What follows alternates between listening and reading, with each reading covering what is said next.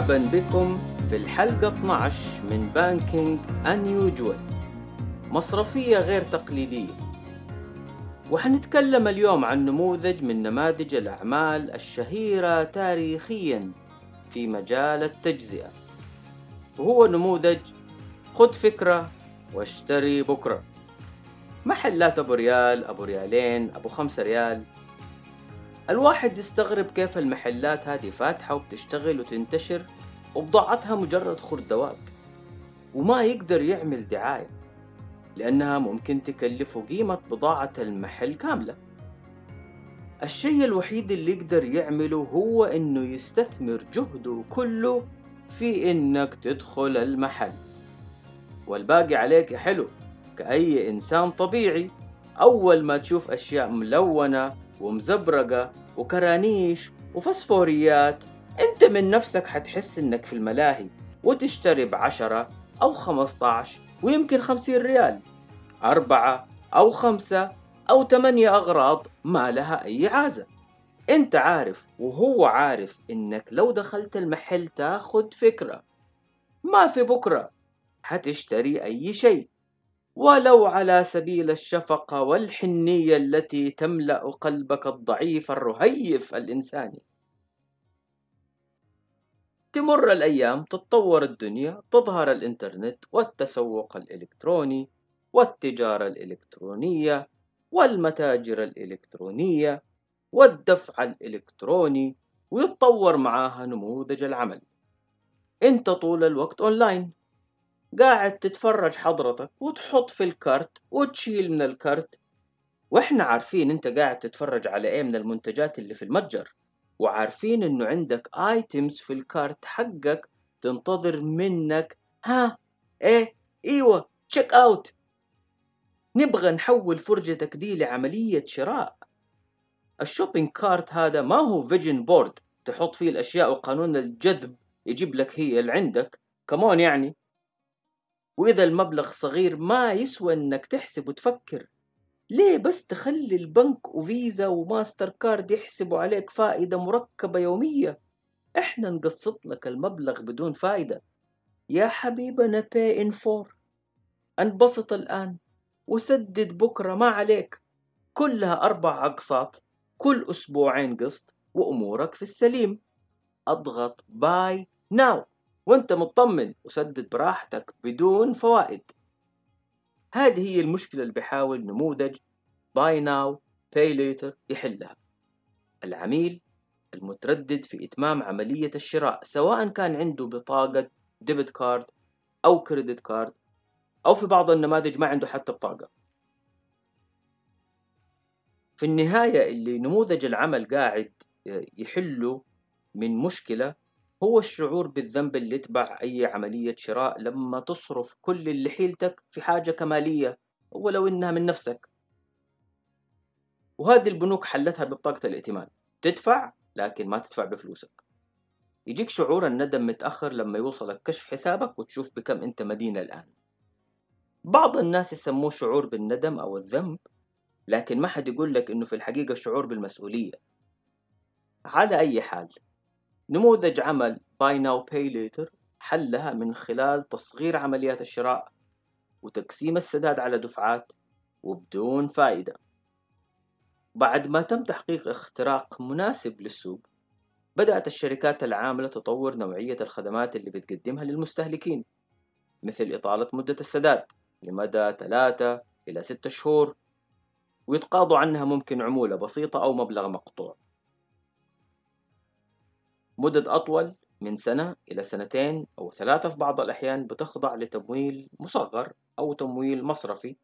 بمعدل نسبة سنوي يتراوح أحيانا بين 15% إلى 20% وممكن أكثر كمان. لكن يظل الجزء الأكبر من العمليات وفق الخيارات الرئيسية الخالية من الفوائد اللي هو أشهرها Pay in يعني تدفع على أربعة أقساط. الناس دائما تسأل كيف يكسبوا لما نسدد بدون رسوم ولا عمولة ولا اشتراك ولا فائدة؟ أكيد إحنا مضحوك علينا. بيبيعوا لنا البضائع بأغلى من سعرها. لك حق تستغرب. لكن شركات buy now pay later حول العالم تستفيد من التجار. التجار هم عملائها الرئيسيين. زيها زي شركات أو شبكات بطاقات الائتمان الكبرى مثلا. فيزا ماستر كارد أمريكان إكسبرس أو ديسكفر هدول الأشهر في العالم. شركة زي فيزا عندها شبكة هائلة حول العالم من التجار والأفراد البنوك يستخدموا شبكتها لتمرير العمليات الموثوقية الاعتمادية المسلم بها لمتانة هذه الشبكة وأمانها العالي يخلي الواحد ينسى تماما وجود هذا الكائن العملاق خلف كل العمليات اللي تنفذ كل يوم في شرق العالم ووسطه وغربه في كل زاوية من زواياه. التجار عشان نكون صريحين وأمينين هم الحلقة الأضعف ويدفعوا رسوم على كل عملية يتم تنفيذها ببطاقة الدفع ديبت كارد أو ببطاقة الائتمان. credit card غالبا بتكون بين 2 إلى 3% يعني بالمجموع. وجزء منها يرجع للبنك مصدر البطاقة اسمها interchange fees وجزء يروح لبوابة الدفع أو الشركة اللي بتدير عمليات الدفع. Payment processor payment service provider payment gateway acquirer fees اسمها. سواء كانت اونلاين أو نقاط بيع. الباقي طبعا يروح لفيزا وماستر كارد ايا كانت الشبكة اللي تتبع لها البطاقة المصدرة. شركات buy now pay later بتكسب بنفس النموذج تخضع لنفس التركيبة وإن كان سعرها أغلى شوية. يتقاضوا عادة بين 4 إلى 6% علما 80 إلى 90% من العمليات تتم عبر بطاقات ال debit cards وليس ال credit cards ومعظم العمليات مبالغها صغيرة في حدود ألف ريال يعني أو أقل. لكن طبعا في منتجات مختلفة تطبيقات مختلفة تستوعب مبالغ أكبر بترتيبات مختلفة شوية. توقعات نمو هذا هذا السوق تصل لتريليون دولار بحلول 2025 Shopify سألوا زباين buy now pay later ليه بتستخدموا الخدمة؟ وأعطوهم ثلاث أسباب. أولا لأنه الأقساط تتناسب مع ميزانيتهم. اثنين لأنه العروض أحيانا ما تتفوت وثلاثة لأن التقسيط بدون فوائد. أبو بلاش. أعتقد المنفعة واضحة بالنسبة للمستهلكين ومن هذا الجانب المنافسة بين الشركات في السوق تتبع ثلاثة تحركات الاستحواذ على أكبر حصة سوقية من العملاء. الاستحواذ على أكبر حصة سوقية من العمليات. والاستحواذ على أكبر حصة سوقية من التجار. Volume is King. أجهز لاعب من ناحية ال scalability هو أقدر واحد يجذب عملاء وينفذ عمليات ويستقطب تجار ويقنعهم بالاستمرار. من أشهر الشركات حول العالم Klarna السويدية و Afterpay و Affirm. وحنتكلم عن Klarna شوية لأنها شركة لافتة وفنانة ومبدعة. وتعتبر النموذج الذي يحتذى لمواجهة تحديات الوضع الراهن ومستهدفات النمو المستقبلي لهذا السوق. وتحركاتها سابقة لوقتها وتتفهم مخاطر نموذج العمل القائم بذكاء. شركة Afterpay اللي ذكرناها هي اللي استحوذ عليها جاك دورسي مؤسس تويتر عبر شركته Square. بصفقة كبيرة جدا بلغت 29 مليار دولار. خلونا نتكلم عن كلارنا وهي الشركة السويدية الرائدة عالميا في هذا المجال. بدأت أعمالها في 2005 هدفها كان تيسير الشراء والدفع على المستهلكين وطور نموذج عملهم عبر سنوات. إلى ما استحوذوا في 2014 على سوفورت وهو شريك المدفوعات المصرفي اللي بيقدموا عن طريقه القروض الصغيرة للعملاء الراغبين في مدة سداد أطول ولمشتريات قيمتها أعلى. وهذا موضوع جوهري يمس Klarna وغيرها من اللاعبين في السوق في نفس المجال. لأنه إلى الآن buy now pay later كنشاط هو نشاط غير منظم. وفي أستراليا أو المملكة المتحدة اللي موجود فيها بعض التعليمات والقواعد والتنظيمات لا يزال النشاط إلى حد كبير غير منظم. ليش الموضوع هذا مهم؟ لأن الشركات اللي بتشتغل في هذا المجال بتقول إن اللي بتقدمه هو خدمة تقسيط.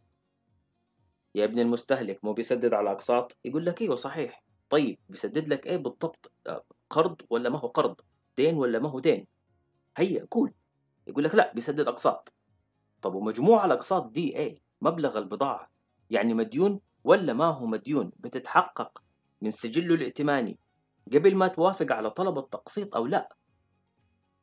الجواب اللي موجود يقول لك إيوه إحنا بنعمل حاجة اسمها soft credit check نتأكد إنك ملتزم تدفع فواتيرك بس حاجة كده على خفيف.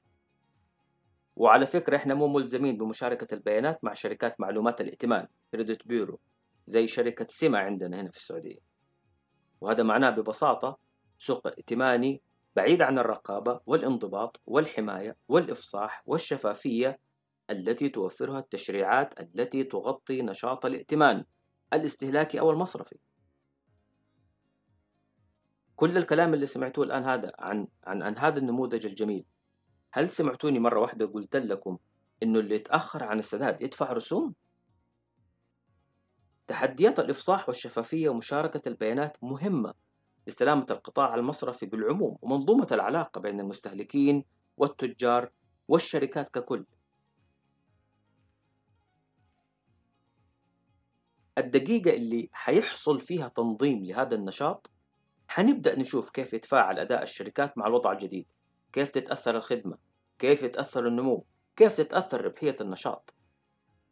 ذكرت لكم من وجهة نظري ثلاثة تحركات استراتيجية أشوفها هي اللي تحدد مستقبل هذا النشاط. الاستحواذ على أكبر حصة سوقية من العملاء. نموذج Pay in 4 أثبت فعاليته بشكل كبير خلال السنوات الماضية. واستمرار التقسيط بدون فوائد يدعم استقطاب المزيد من العملاء بشكل طبيعي.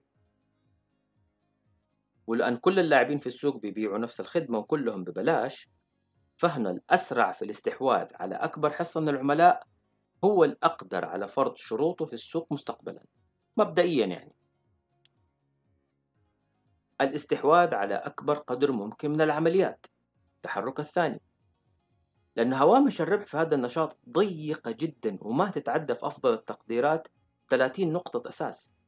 وهو هامش مقارب جدا لهامش ربحية اللاعبين التقليديين من المصارف مثلا اللي بتبيع بطاقات الائتمان. فالسبيل الوحيد للنجاح في مجال زي هذا هو cost leadership strategy بحيث إنك تنفذ عدد مهول جدا من العمليات لا يستطيع منافسيك تنفيذه ويشمل تنفيذ أول مرة العميل اللي بيسجل أول مرة وبكل تأكيد تكرار عملية الشراء. تحتاج العملاء يشتروا ويسددوا مرة واثنين وثلاثة. زيادة عدد العمليات يخفض تكلفة العملية يحسن هوامش الربح أو يحافظ عليها في أسوأ الحالات. التحرك الثالث يشمل الاتفاق مع التجار بحيث يستفيد التجار من قاعدة عملاء الشركة المسجلين واستهدافهم بالعروض الترويجية. تعتبر مصدر دخل إضافي للشركة من التجار. ومحرك أساسي لاستقطاب عملاء جدد. يستفيدوا من خدمة التقسيط أو عملاء حاليين. يستفيدوا من اتساع قاعدة العروض لتنفيذ عمليات جديدة متاحة عبر الشركاء. كلارنا من أشطر الناس اللي اشتغلوا على هذه التحركات الثلاثة. وعندهم اليوم 90 مليون عميل نشط. ينفذوا أكثر من 2 مليون عملية يوميا. عبر أكثر من 250 ألف تاجر في أكثر من 17 بلد حول العالم. والشركة في طريقها للتحول نموذج عمل منصة تجارة إلكترونية شاملة أو سوبر آب. اليوم كلارنا عبر تطبيقها الشخصي تتيح للعملاء فرصة التعرف على العروض الجديدة بشكل مباشر. وأنت تختار التاجر وتختار المنتج وتنفذ عمليتك بسهولة. ال customer value proposition عبروا عنه بسهولة يعني غريبة على موقعهم. بالحرف الواحد بيقولوا. نحن نقدم لعملائنا تجربة شراء سلسة بنقرة واحدة. one click بغض النظر عن طريقة الدفع. ليش بيقولوا بغض النظر عن طريقة الدفع؟ لأنه هذا الواقع. تقدر تدفع كامل المبلغ أو تقسط على أربع دفعات أو تدفع بعد 30 يوم أو تستفيد من خدمة التمويل المصرفي المتاحة. one click طب ليش عنوان الحلقة buy now feel later عنوان غريب كده شوية. ما الأمور باين حلوة أهو مزهزهة وكل الناس بتستفيد الحياة حلوة يعني. بالنسبة لي هناك عدة أسباب. في الجانب المظلم لنشاط buy now pay later تجعله من وجهة نظري قنبلة موقوتة للتجار مستهلكين والمستثمرين. حشرح ليش. بالنسبة للتجار لأنه العمولة اللي بتستقطعها شبكات البطاقات أو مقدمي خدمة buy now pay later بتستنزف من ربحية التجار. هامش مهم. معظم التجار يشوفوا إنهم يعني آه، ما لهم حق إنهم ياخذوه وإنه ممكن يكون الوضع أفضل مما هو عليه. لكن اليد العليا هي الشبكات البطاقات والأقوى بينهم طبعا فيزا وماستر كارد التجار بيستسلموا لأنه نمو المبيعات بالنسبة لهم أهم من اعتراض لن يؤدي لنتيجة. وإذا ما أنت أبل أو أمازون مثلا من الصعب أنك تفاوض. للعلم أمازون أعلنت زبائنها في بريطانيا توقفها عن قبول بطاقات فيزا والسبب الرسوم اللي بتستقطعها فيزا على العمليات. بالنسبة للمستهلكين الوضع مختلف شوية. تيسير عملية الدفع والتقسيط هو سلاح ذو حدين. ففي نفس الوقت اللي انت بتحل فيه مشكلة وتقدم حل سهل الاستخدام انت في نفس الوقت بتشتغل على تعزيز النزعة الاستهلاكية مما قد يؤدي لتحميل العملاء أنفسهم ديون فوق طاقتهم. بسبب واحد من الأسباب غياب تنظيم النشاط استمرار الإغراءات. العملية تنفيذها سهل الدفع والاستمتاع اللحظي بما لذ وطاب المنتجات حاجة بسيطة جدا وتقدر تنبسط الآن. Paying for إحنا سهلناها لك. غياب مبادئ التمويل المسؤول بسبب عدم تنظيم النشاط ترتب عليه ارتفاع في صافي خسائر الائتمان net credit losses تعاني منه اليوم جميع شركات النشاط. هيئة معايير الإعلان البريطانية منعت ظهور إعلانات لكلارنا لنفس هذه الأسباب. اعتبرتها إعلانات غير مسؤولة لأنها تروج للشراء عبر كلارنا كوسيلة لتحسين المزاج. هذا كان أيام الحظر وقت كورونا. ومن ضمن عملائها زي ما ذكرنا طلاب جامعات ناس دخلها على قدهم. المستثمرين قصة تنفع نجاوب بيها ليش؟ Buy now fail later. فيما يتعلق بالمستثمرين لا شك إنه نشاط زي buy now pay later لفت الانظار نموذج عمل فعال استطاع استقطاب ملايين المستهلكين في سوق جذاب. من جهة لأنه سوق الائتمان التقليدي متشبع بالمنتجات التقليدية وناضج ويحتاج لإعادة إحياء. ومن جهة لأنه النشاط buy now pay later يستهدف شريحة مستهلكين اوريدي خبيرة في الائتمان من خلال استخدامها بطاقات الائتمان التقليدية.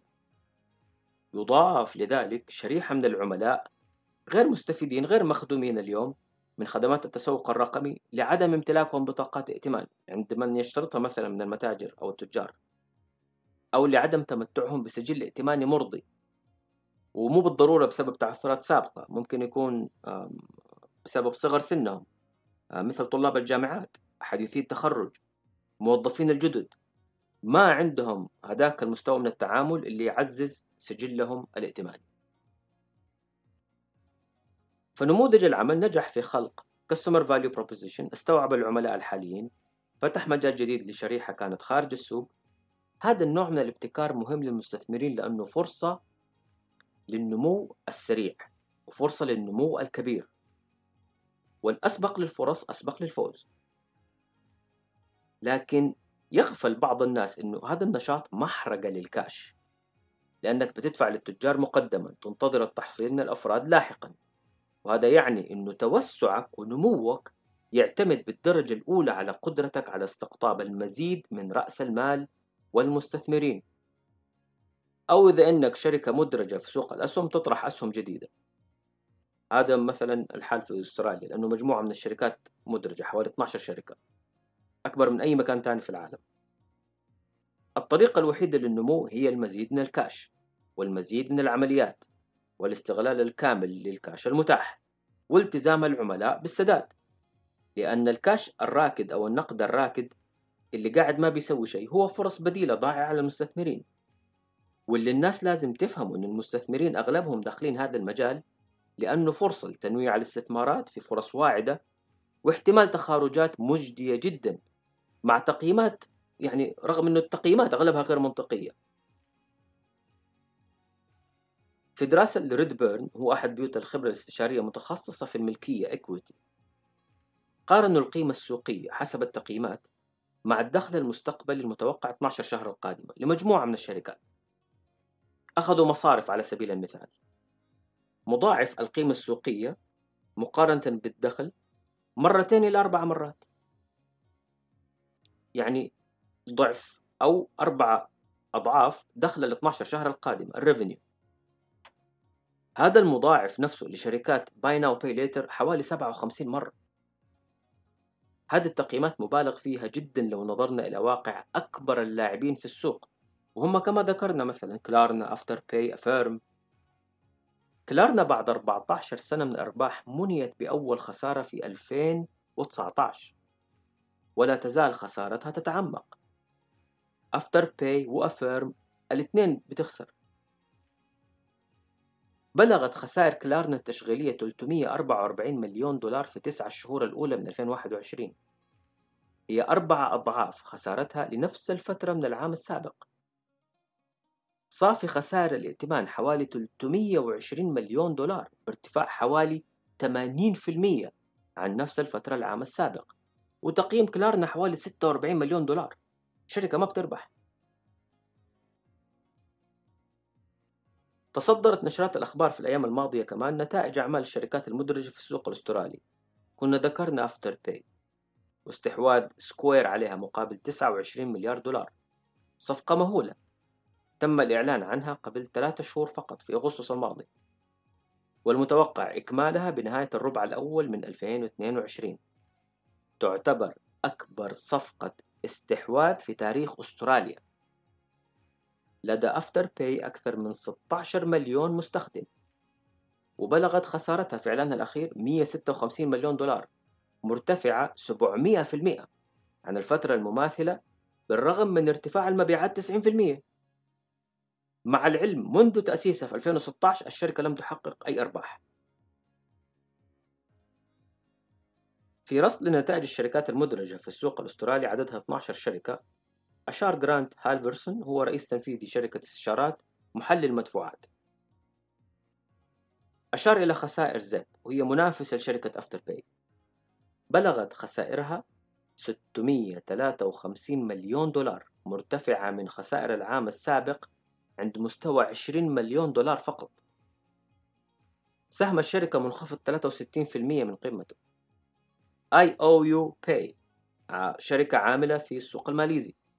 لكنها مدرجة في السوق الأسترالي انخفض سعر سهمها 96% وقس على ذلك معظم شركات النشاط اليوم حول العالم تعاني من خسائر فادحة وكبيرة ولا تحقق أي أرباح.